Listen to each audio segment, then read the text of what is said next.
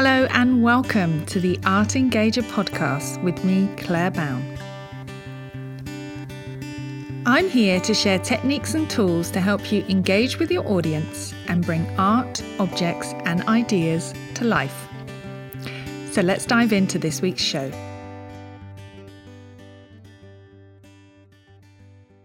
Hello, and welcome back to the Art Engager podcast. I'm your host, Claire Bown of Thinking Museum, and this is episode 101. So, for the next few weeks, I'm choosing my favourite podcasts from the back catalogue. So, with over 100 episodes to now choose from, I'm taking this opportunity to revisit some of the episodes I've most enjoyed putting together. So, in today's rebroadcast, I'm talking about curiosity. So, this was a really popular episode back in February 2022, so quite some time ago when it was first published. And it was the first of two episodes about this subject. So, in this rebroadcast, I'm going to be talking about how you can cultivate curiosity with your groups. But before that, don't forget, last week in our milestone 100th episode, I was talking to educator, researcher, best selling author, and speaker Ron Ritchhart we talked about what making thinking visible is, how to create a culture of thinking, and Ron shares lots of tips, so many tips throughout this episode on establishing rapport in limited time, using thinking routines as tools to support thinking, and the power of questions. This is one episode you won't want to miss. So do go back and listen to episode 100 if you haven't already. Now, now that we're over 100 episodes, this podcast is a great resource, but it's also quite an undertaking. It takes hours every week to ensure that new episodes are designed, edited, and released. If you want to support the show and keep it going from strength to strength, you can do so by treating me to a cup of tea on buymeacoffee.com forward slash Claire Bown. I'll put a link in the show notes. And please help this podcast reach more people. Share about it on your social media accounts, like and comment on my feeds too. And do recommend the Art Engager to all your friends. Thanks for the support. It really does help to keep this show growing. So let's get on to our episode sharing three ways to cultivate curiosity. And I'll be back at the end to sum up. So let's start by talking a little bit about what curiosity is and why it's important. Then I'll suggest some ways that you can provoke or foster curiosity and wonder with your audiences on your tours and programs. Now, curiosity is notoriously difficult to define, and it's even harder to work out how to harness and foster it. So you could define it as an eagerness to encounter what is new or unfamiliar. It's basically the desire to learn, to understand new things, and to know how they work. It's probably best described as a desire to understand what you do not. Now, psychologist Daniel Berlyne is one of the most important figures in the 20th century study of curiosity. He was really interested in why people get interested in things. And he distinguished between different types of curiosity so perceptual, epistemic, specific, and diversive. George Loewenstein, he was influenced by Berlyne's ideas and he built his information gap theory out of this. And this is where it gets interesting. According to Loewenstein, curiosity comes when we feel a gap between what we know and what we want to know. And this gap has emotional consequences. It feels like an itch, something we need to scratch. And we seek out new knowledge because that's how we scratch the itch. But it's not all about seeking out new information. Curiosity is also about being open, open to learning the unknown. It can also be about asking questions and finding out more, but it may show up as a way to approach life. And we'll talk about more about this next week. So this week we're focusing really on how to foster more curiosity with your groups. If you want to read about this subject as a whole, then I really recommend Ian Leslie's book. It's called Curious The Desire to Know and Why Your Future Depends on It, and it's a really good read on curiosity. So we know that artworks, objects, artifacts, they all have the power to inspire, to provoke curiosity and interest. In the museum, we quite often make unexpected discoveries. We find new artists, or we discover new artworks we didn't know about. We find out information that we hadn't heard of before, and these new finds take us to new places that we haven't been to. So, how can we really ensure that we're harnessing that power and doing all we can to provoke curiosity and wonder amongst our participants on our programs? So, I'm going to share with you three different ways that you can foster curiosity. So, the first way is through thinking routines. Now, when I lead discussions using thinking routines, we can easily discuss one object or artwork for 15, 30, 60 minutes or more. Now, how is it feasibly possible to sustain interest and curiosity for this length of time? Well, thinking routines have a series of questions, they're open ended questions, and these work to fire up the group's curiosity. And their curiosity to find out more drives the discussion. The group keep wondering, they keep asking questions, they keep wanting the discussion to continue. And after the discussion, participants leave wanting to return. They want to learn more about other objects too. So, thinking routines are a really good way of fostering that curiosity with your participants. Thinking routines like zoom in, See Think Wonder, See Wonder Connect. They're all about observing, interpreting, and wondering. And if you think about zoom in with that slow reveal of the image, this really works to fire up curiosity. People are desperate to see the whole image by the end. And the other two routines, See, Think, Wonder, See, Wonder, Connect, they both have wondering parts built into this routine. So you can actually find out what questions people have and what they're curious to know more about. Now, not only that, but object experiences using thinking routines arouse memories, they bring up connections, and they encourage participants to share personal stories. And making your thoughts about an object visible, bringing your wonderings out into the open and having these conversations about objects can be an uplifting and sometimes even a transformative experience. So, the exploration of artworks and objects through thinking routines and slow looking and discussion really fires up curiosity. It leads to lots and lots of questions, ideas, and themes related to it.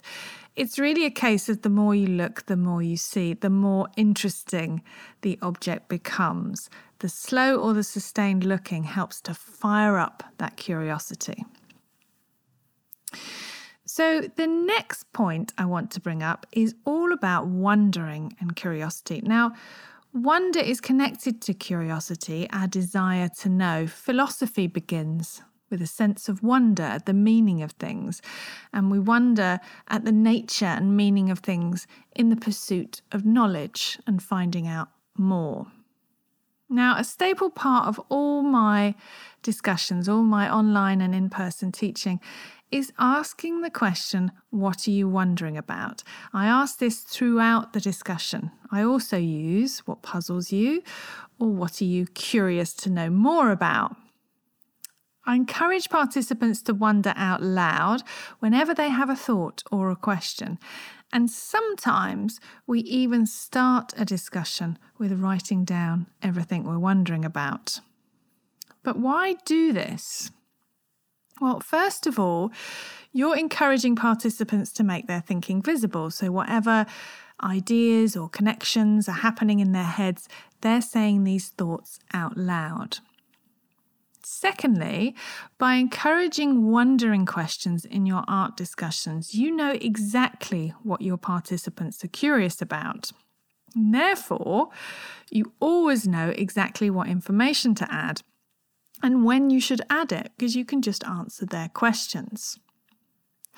Now, you can keep a record of all their I wonder questions or theories, and you can use them to develop future programs and art discussions. These will all harness their curiosity. They're all things that past participants have been curious about.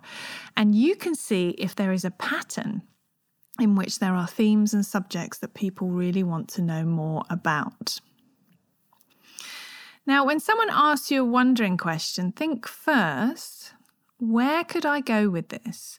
And then, what could I share now that will answer this question and drive curiosity further? But don't feel obligated to answer every wondering. You could also encourage the group to puzzle out some answers on their own too. Ask, you know, what does everyone in the group think? Does anyone have any theories or ideas? Do you feel the same or do you feel differently? And here are a few extra tips for driving curiosity and wonder. So, first of all, sort of build a culture of exploration. Share your own wonders when you're with groups. You can model this curiosity and wondering yourself. Tell the group, Well, I'm always wondering about such and such. It's really infectious, and the rest of the group will pick up on your enthusiasm.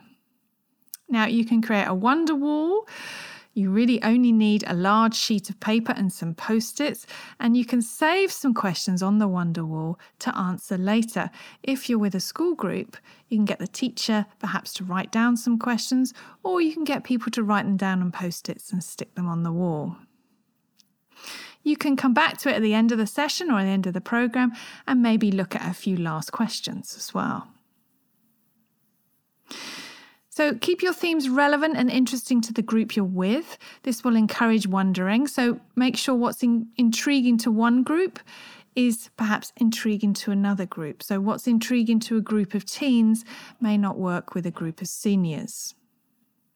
And allow time and space in your program for wondering. Build this into every discussion. So, actively exploring objects and artworks through thinking routines and open ended questions, rather than just presenting information to your group, it really gets this enthusiasm for wondering going. Do keep your responses non judgmental and neutral, and then you are really encouraging a community of wanderers who feel happy and confident to contribute, and this will help to foster more curiosity. So, lastly, let's look at the way information can drive and also stifle curiosity. Now, when we know nothing about a subject, we find it hard to engage with. We have no idea at this point whether we're going to find it interesting or not. And we might also feel a little bit intimidated at this point by the prospect of what we don't know, the huge amount of information that we need to learn about it. On the other hand, when we know lots about a subject, we're unlikely to be interested in learning more about it. We already know it, we already have it covered.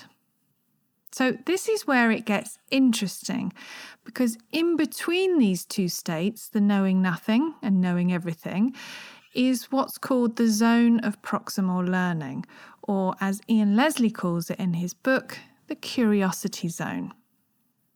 And he says the curiosity zone is next door to what you already know, just before you feel you know too much. So, unless you're in the curiosity zone, it's really hard to get interested in something. So, some starting information is useful to get your participants into the zone. In this case, it could be contextual information, so perhaps you could place an artwork within a certain time period, or let them know the artist, or even why the curator has hung all these artworks together. This is a hook, if you like, to get them curious to know more. But the information you share doesn't have to be contextual. I've had plenty of art discussions where I haven't shared any information at all, and people have still been curious throughout. And they're curious because they want to hear what other people in the group are suggesting. They want to hear more about other people's personal connections with an artwork, or they're perhaps curious to see where the discussion will go next, or what question I'm going to ask. So, this is a different kind of information that they are sharing, but it's still enough to get your audience into the curiosity zone. So, the more we know about something, the more intense our curiosity is to find out what we don't know. And it's important to add information that will continue to pique that curiosity. So, for example, some information will not add anything to their curiosity, whilst other information might provide a light bulb moment. So, when you're thinking about what information you share with your groups, think about what you could share that might provide light bulb moments. So, here are some tips. So, first of all, don't share everything at once. Keep dripping information in small amounts when you need to pique curiosity in your groups, or perhaps when you feel they cannot go any further with looking alone. So, small amounts, drip your information slowly. Also, don't leave all your information until the end either, because this can be frustrating and it can kill off curiosity. It can sometimes feel like here's a here's the real story and this will invalidate everything that's gone before. So do be wary of this. Remember that small pieces of information spark curiosity whilst large information dumps smother it you can almost feel the energy of the group disappearing as they're listening to someone talking and talking and emptying everything they know about a subject onto their unsuspecting audience. Don't kill curiosity. Fear kills curiosity too. So you need to create an environment in your programs where all participants feel they can ask questions and make contributions. So make it a culture that is open to curiosity, wonder, and questioning. If you're telling a story, try to provoke curiosity by getting your audience to really care about what happens next or how it will turn out. Think about how much information you could tell them and when you might share this information. You could also think about what you might withhold for a while. So, something like the title of an artwork is always good, especially if it's provocative or revealing. And this generates momentum and curiosity.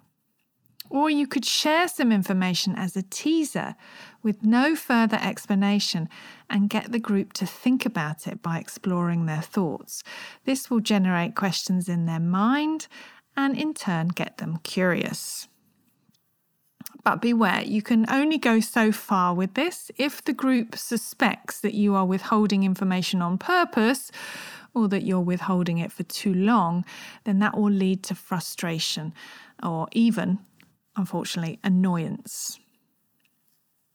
You could also remind your group that you may not arrive at, at, a definitive answer, or there may not be a definitive interpretation for what you're looking at. Art discussions are not the same as Googling an answer to a question. You may not arrive at a destination. And it's good to share that we don't have the answers to everything and that there are some unresolved mysteries out there. And mysteries, of course, inspire long term curiosity and wondering. So that's my three suggestions for different ways to spark curiosity with your audience using thinking routines, creating more wondering moments, and thinking carefully about how you share your information and knowledge. If you want to know more about curiosity, do listen to episode 39. This is where I'm exploring all the ways we can stay curious as educators. Thank you for listening today. And don't forget, every Friday I send out my weekly curated newsletter full of inspiration and ideas. I'll put a link in the show notes so that you can sign up too. That's it for this week. Next week, I'll be back with another favourite episode. Goodbye for now.